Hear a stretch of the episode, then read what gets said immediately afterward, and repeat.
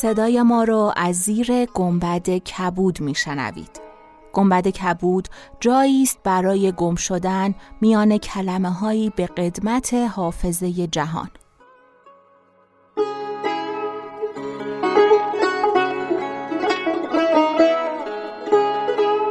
سلام من شقایق جهرومی و دوستانم شما را به زیافت نور و کلمه دعوت می‌کنیم به قسمت پنجاهم گنبد کبود گوش می‌کنید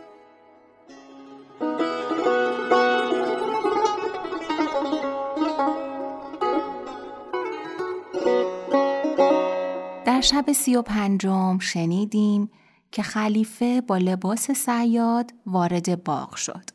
از نقم سرایی انیس و جلیس به وجد آمد.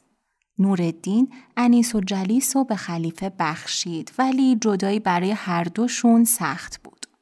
هارونا رشید از سرنوشتشون پرسید و نورالدین با شعر برای خلیفه که هنوز در لباس سیاد بود زندگیشو تعریف کرد. خلیفه گفت اکنون قصد کدام شهر داری؟ شهرهای خدا بسیار است من به سلطان محمد ابن سلیمان زینی خط می نویسم چون آن خط بخواند تو را آسیبی نرساند.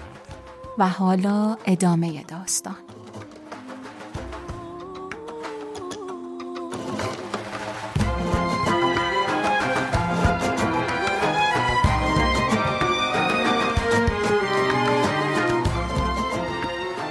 چون شب سی و ششم برآمد شهرزاد گفت ای ملک جوانبخت چون خلیفه گفت من خطی به سلطان محمد ابن سلیمان زینی نویسم علی نورالدین گفت چگونه می شود که سیادی به ملوک خطی نویسد؟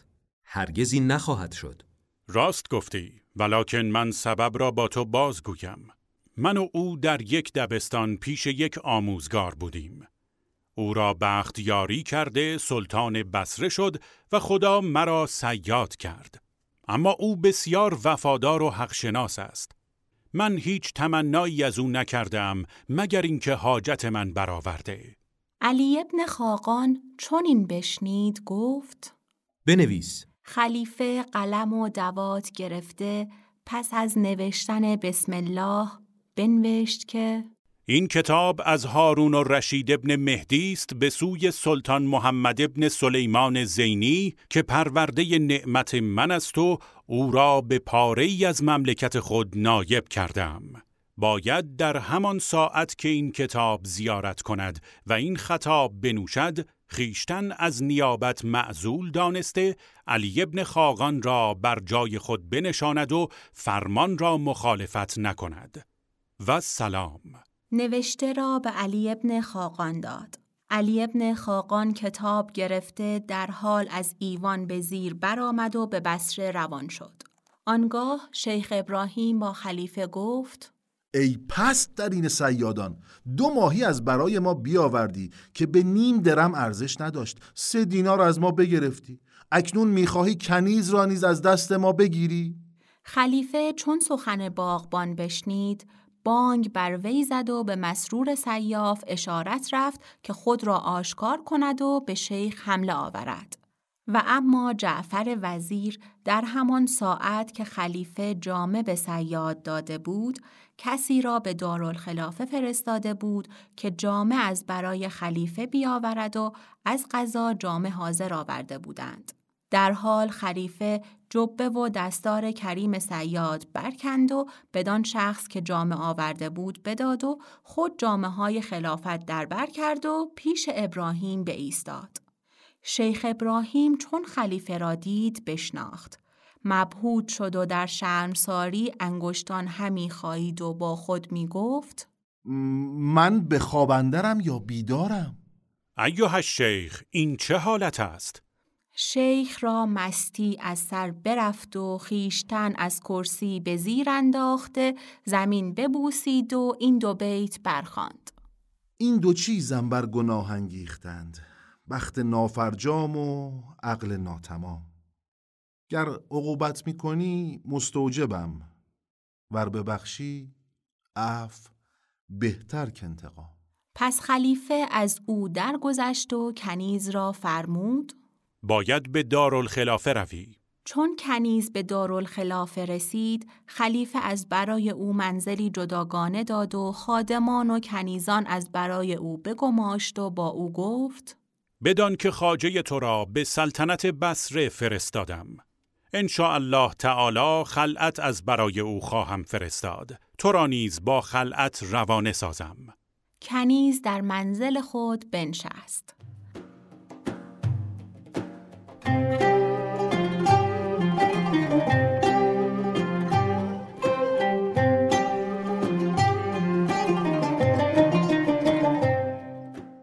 اما علی ابن خاقان همی رفت تا به بسره رسید و به قصر سلطان برفت و فریادی بلند برکشید که سلطان فریاد وی بشنید و او را بخواست.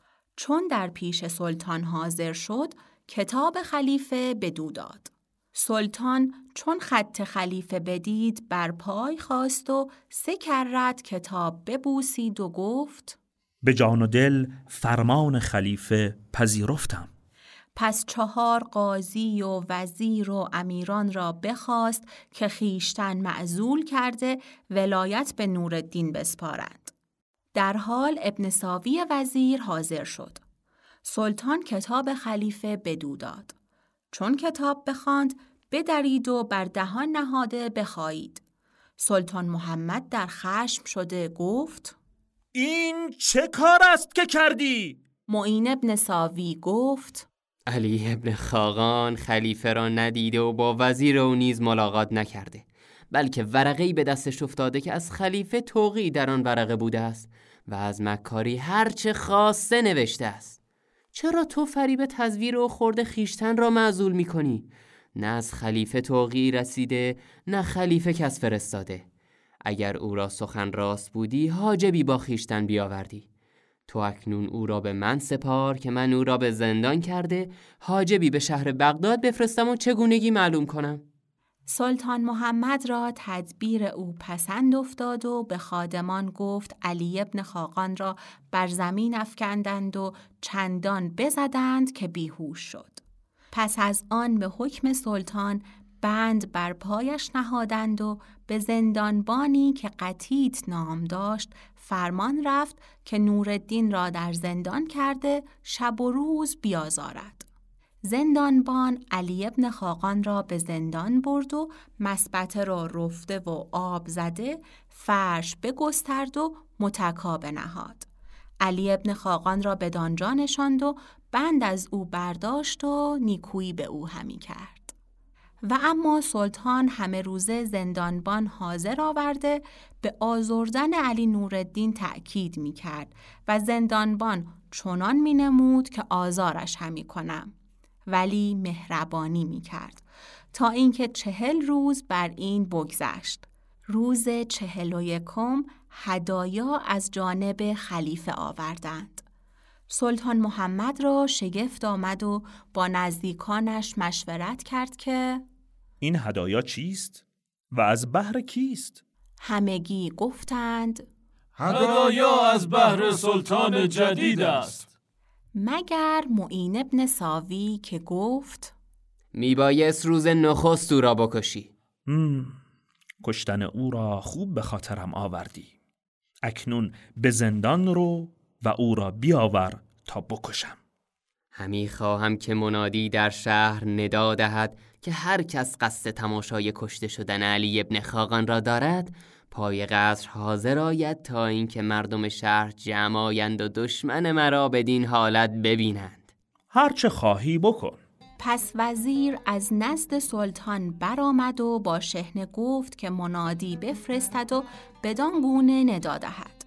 چون منادی ندا در داد مردم محزون و گریان شدند کودکان نیز در دبستانها از شنیدن آن ندا بگریستند. گروهی از مردم به پای قصر شتافتند. گروهی با وزیر به سوی زندان رفتند که نورالدین را بیاورند. چون وزیر با خادمان به زندان رسید، بانگ بر قطیت زندانبان زد که آن ناپاکزاده را بیاورید. قطیت گفت ایو الوزیر بس که او را آزردم نزار گشت و از هلاکش چیزی نمانده پس قتید به زندان اندر شد و جامعه های نوردین برکند و جامعه کهنه بر وی بپوشانید و به نزد وزیرش آورد. نوردین دشمن خود را دید که به انتظارش ایستاده و به کشتن او آماده است.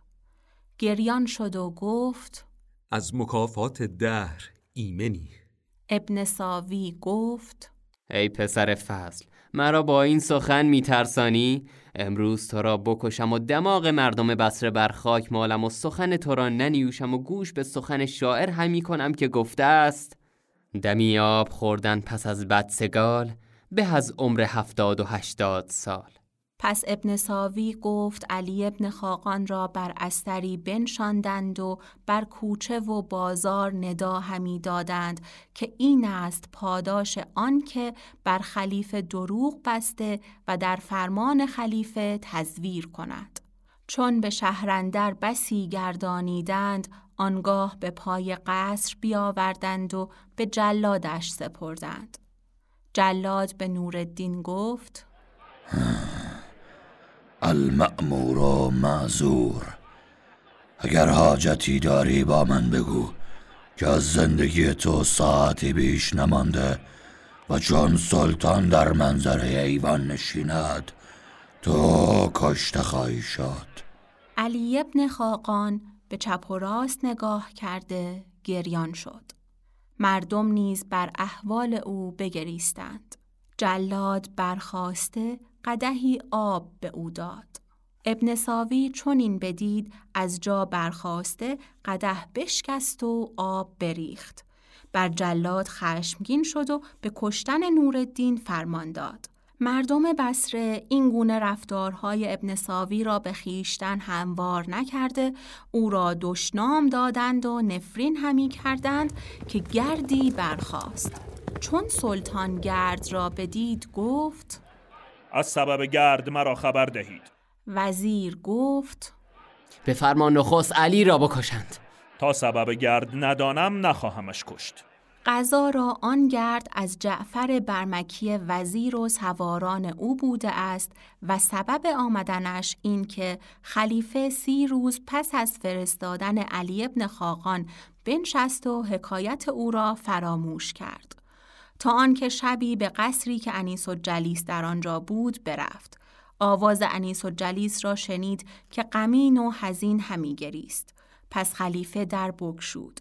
انیس و جلیس را نظر بر خلیفه افتاد، برخواسته سه کرت زمین ببوسید. خلیفه گفت کیستی و بهر چه گریانی؟ من هدیه علی ابن خاقانم و همی خواهم که به وعده خیشتن وفا کنی و مرا با خلعت به سوی او فرستی. خلیفه را دل بر وی بسوخت. جعفر برمکی را خواسته بگفت اکنون سی روز است که از علی ابن خاقان خبری نرسیده. گمان دارم که سلطان او را کشته باشد. ولکن ای جعفر به تربت پاک پدرانم سوگند که اگر با او بد کرده باشند به پاداش کردار بد ایشان را هلاک سازم. همین ساعت تو باید به بسره سفر کنی و از کار سلطان محمد سلیمان با علی ابن خاقان آگاه گشته مرا خبر دهی. جعفر برمکی فرمان بپذیرفت و روان گردید. چون جعفر به بسره رسید و حجوم مردم را بدید از سبب جمع آمدن مردم باز پرسید. سبب را بیان کردند که علی ابن خاقان را همی خواهند بکشند. مردم به تماشای او گرد آمدند. چون جعفر این را بشنید تند براند و زودتر به نزد سلطان رسید و با هم سلام کردند. جعفر وزیر فرمان خلیفه با سلطان محمد باز گفت و سلطان را با وزیرش معین ابن ساوی بگرفت و علی ابن خاقان را بر جای وی به سلطنت بنشاند. سه روز در بسره بماندند. بامداد روز چهارم علی ابن خاقان با جعفر برمکی گفت که زیارت خلیفه را بسی آرزومندم. پس جعفر با سلطان محمد و معین ابن ساوی و علی ابن خاقان به بغداد روان گشتند.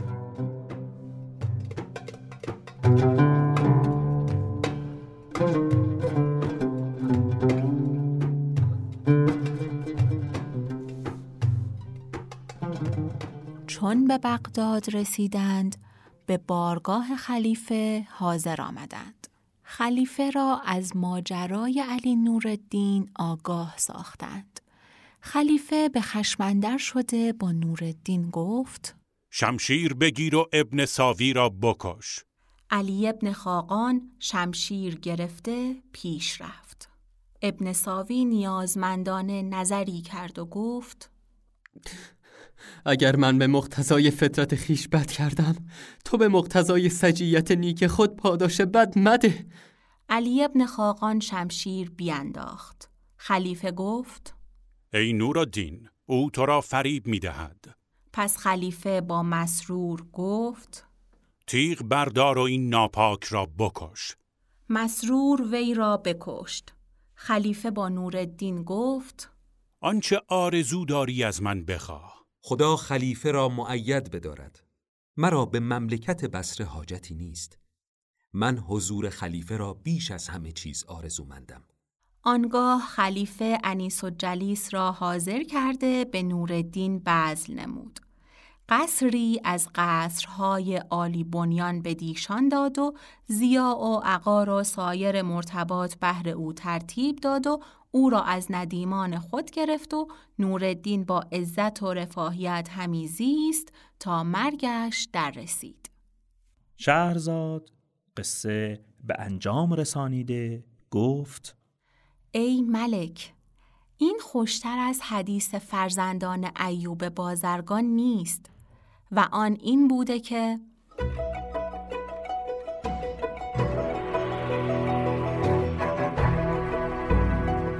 حکایت ایوب و فرزندان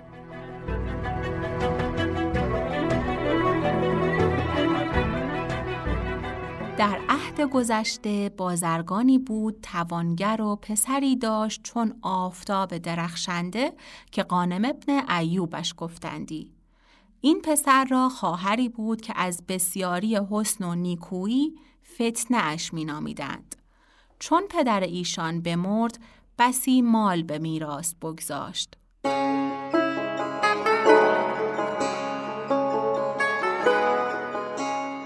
چون قصه به دینجا رسید بامداد شد و شهرزاد لب از داستان فرو بست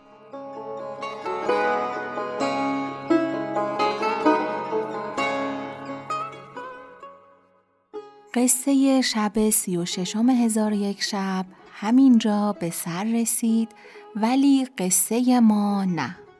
تا اینجای کار پنجاه قسمت از گنبد کبود منتشر شده. سی و پنج شب از هزار و یک شب.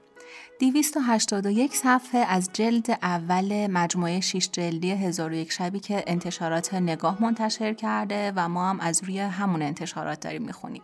سه ماه و دوازده روز از سال گذشته و این تداوم و عادت به کتاب خوندن و کتاب شنیدن یکی از هدفهای ماست در گنبد کبود.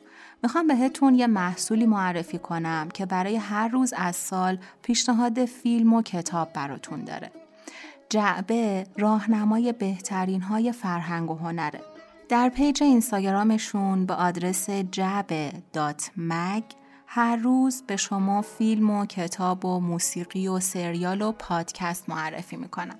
جعبه چهار تا دفترچه راهنما و برنامه ریزی هم منتشر کرده مثل جعبه 365 جعبه 100 که 100 تا سریال رو معرفی کرده و دفترچه جعبه 52 فیلم و جعبه 52 کتاب که می‌تونید در اونا از فیلمایی که دیدید و کتابهایی که خوندید برای خودتون یادداشت بنویسید و طبق بندی کنید و امتیاز بدید.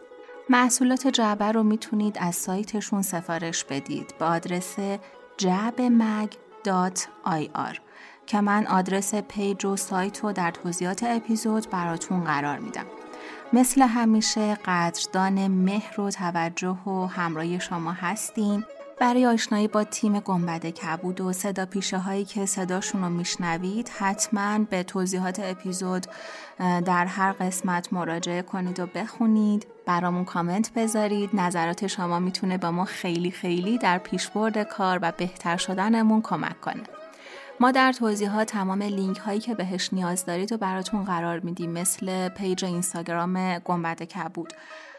و برای حمایت مالی از ما هم مثل همیشه می‌تونید از حامی باش استفاده کنید.